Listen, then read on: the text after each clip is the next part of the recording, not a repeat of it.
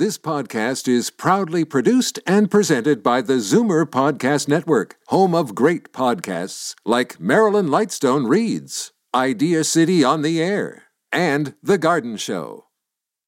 You're listening to an exclusive podcast of Fight Back on Zoomer Radio, heard weekdays from noon to one. Fight Back with Libby Znaimer on Zoomer Radio.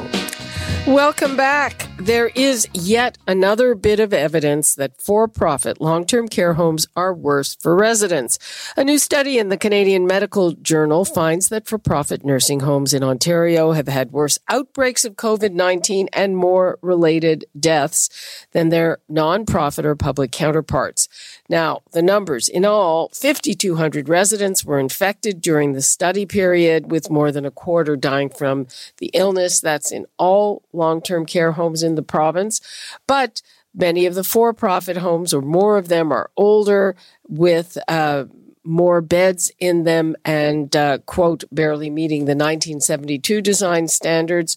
The study suggests that for profit chain ownership could be a key factor in the worst hit facilities and a commentary that went alongside with the paper said it might be time to turn the system over to public and nonprofit entities. And joining me now, one of the authors, Dr. Nathan Stall with geriatrics and internal medicine at Sinai Health. Hi, Dr. Stall. Hi, thanks for having me. Thanks for coming on to tell us about this. So, uh, give me some of the exact numbers that you found. Yeah, so one of the you know things we saw in the public discourse early on in the pandemic was you know were for-profit homes uh, faring worse when it came to COVID nineteen uh, outcomes, and so we looked at this uh, using province-wide data. Um, as you highlight, um, one of the things that's important to note is that the for-profit status was not actually associated with whether a home has an outbreak of COVID 19 or not, whether the virus gets in or not. That seems to be more related to the uh, community prevalence of COVID 19 that's actually surrounding a nursing home.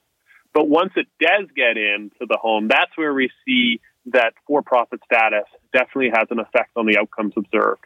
So, for profit homes um, compared to non-profit homes had outbreaks that were almost two times uh, larger or had risk of outbreaks that were two times larger and had um, you know uh, death rates that were 178 percent higher uh, when you looked at wow. for-profit homes compared to non-profit homes. And was that did you were you able to figure out was that because of staffing was be, that because more of them had those you know four beds to a room yeah so when we when we looked at some of the the factors that could help explain this um, what came out as as you also highlighted, were two things. One was that the older design standard of the home. So actually, Ontario's uh, first nursing home, the, the, Nursing Home Act in 1972 um, was the time where they actually established design standards for the physical plant of nursing homes. And um, shockingly, you know, many of these homes still meet or even fall below that 1972 standard. And what we saw was that there were the higher proportion of for-profit homes that had these older design standards. And the other thing was a lot of them are large chain ownership. And we know from previous evidence that chain ownership uh, tends to lead to lower levels of staffing. And we also suspect that when you're dealing with chain homes where sometimes there can be 20 or 30 homes in, uh, in a chain, that, you know, the more sort of central, even corporate based leadership that might be happening uh, may have been less helpful here when you really needed boots on the ground to figure out what was going on to help the homes. That's interesting. Uh, and would you say it's time to turn it over to the public and nonprofit system? You know, it's a question that we've been, you know, increasingly being asked, and I think it's a worthy question. Um, there's two things that are important to note. The first is that in our study, it wasn't all for-profit homes that did badly. In fact, there were a number that actually did fine and had no outbreaks at all.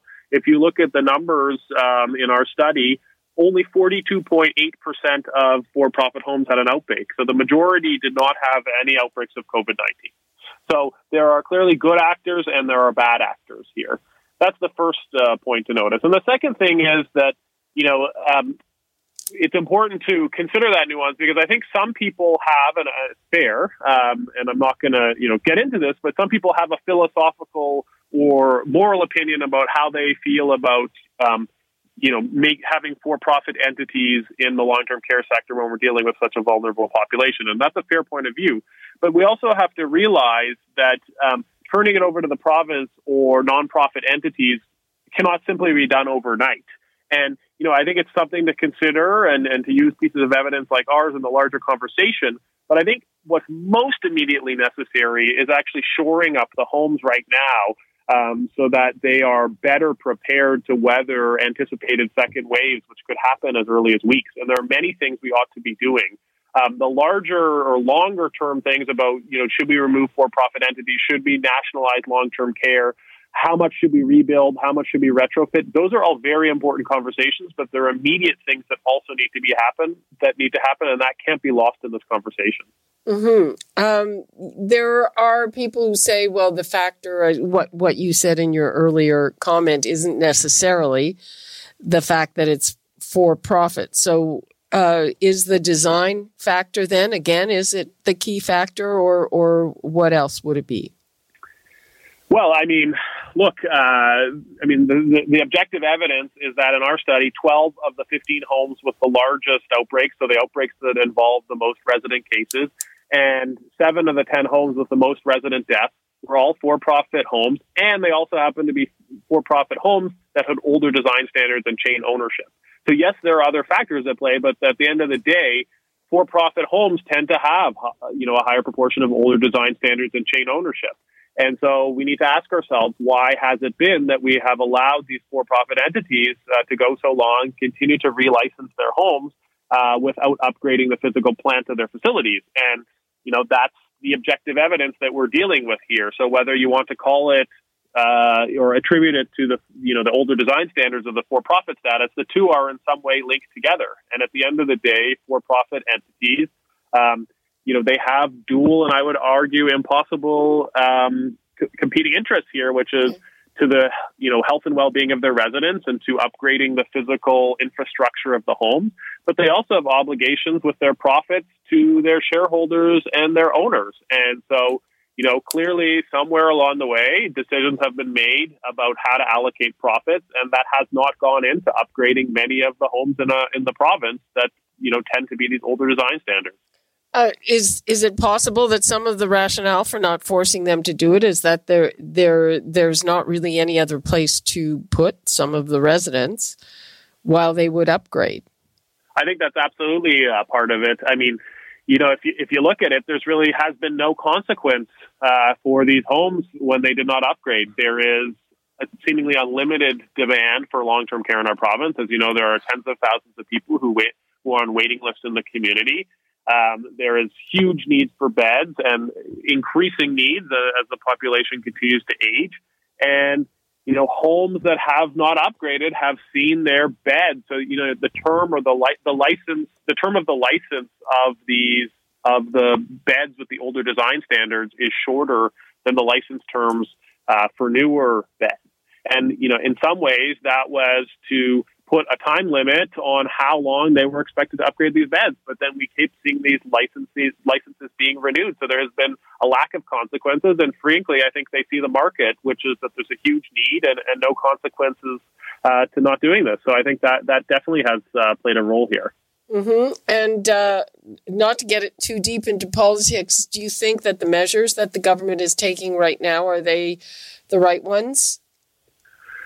Well, you know, I I think part of the problem that uh, and we've you know received a lot of this sort of response to our article is that people are very angry that um, you know the focus of long term care uh, homes in the province has been to build new homes and to uh, rebuild or retrofit the outdated ones.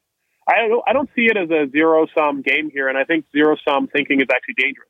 We definitely need to do that, and that's a long term solution. But what the government has done right now is put all or committed all the resources and the efforts to those long term solutions. There needs to be equal, if not more, focus right now on things that immediately need to be done. And that's fixing levels of staffing, so increasing the amount of staffing that uh, residents have within the home, uh, making sure that the employees of long term care homes have full time pay with benefits that enable them to work at one home, making sure that uh, there are adequate stockpiles of personal protective equipment for long term care homes, that may they may require more uh, personal protective equipment in order to allow them to reintegrate visitors and family caregivers, which we know is essential, and also allowing them to have the uh, infection prevention and control expertise they will need to battle the successive sort of outbreaks that will unfortunately occur in homes. And so, uh, you know, we have to focus both on short term and long term solutions. My argument has been that you know they they have made a, a, a plan and commitments to some of the long term solutions, but they ought to be doing things immediately right now as well. Uh, you've also been very vocal about the need to let the families back in the homes that started to happen. But are you expecting a spike as a result of that? Uh, well, you know the the evidence. Well, so firstly, you know, yesterday the province opened up to indoor visits uh, you know, a maximum of uh, with, with, a lot of sort of stringent uh, restrictions on on how that can be done, and, and, in particular, they still need to attest to having a negative COVID nineteen result. They still need to maintain physical distance, and of course, they need to be masked and follow all the infection prevention and control procedures. So I think the the risk, if that is followed, is actually quite low. But actually, that's not what we were asking for or what we've been advocating for. What we've been advocating for is to have the province distinguish between those family caregivers who are providing direct care and those who are coming for socialization. And the family caregivers need to be able to provide direct care to the residents in the home. And they can do that in the same ways that we've been having staff do that, using uh, having universal masking, subjecting them to the same testing requirements that staff are subjected to. And international evidence from the Netherlands uh, would suggest that reintegrating family caregivers into the home, and they did this with over 20 homes, did not lead to any cases. And we have local case examples here in Ontario and in Toronto, uh, specifically about where they've reintegrated family caregivers without new outbreaks. Certainly, there, it will take on some risk, but our argument has been that the risk of deterioration to residents' health is far greater right now than the risk of reintroducing COVID into the homes. Okay, we're late getting to the news. Dr. Nathan Stall, thank you so much. Thanks for having me. You're listening to an exclusive podcast of Fight Back on Zoomer Radio, heard weekdays from noon to one. You're listening to an exclusive podcast of Fight Back on Zoomer Radio, heard weekdays from noon to one. You're listening to an exclusive podcast of Fight Back on Zoomer Radio Heard weekdays from noon to one. This podcast is proudly produced and presented by the Zoomer Podcast Network, home of great podcasts like Marilyn Lightstone Reads, Idea City on the Air, and The Garden Show.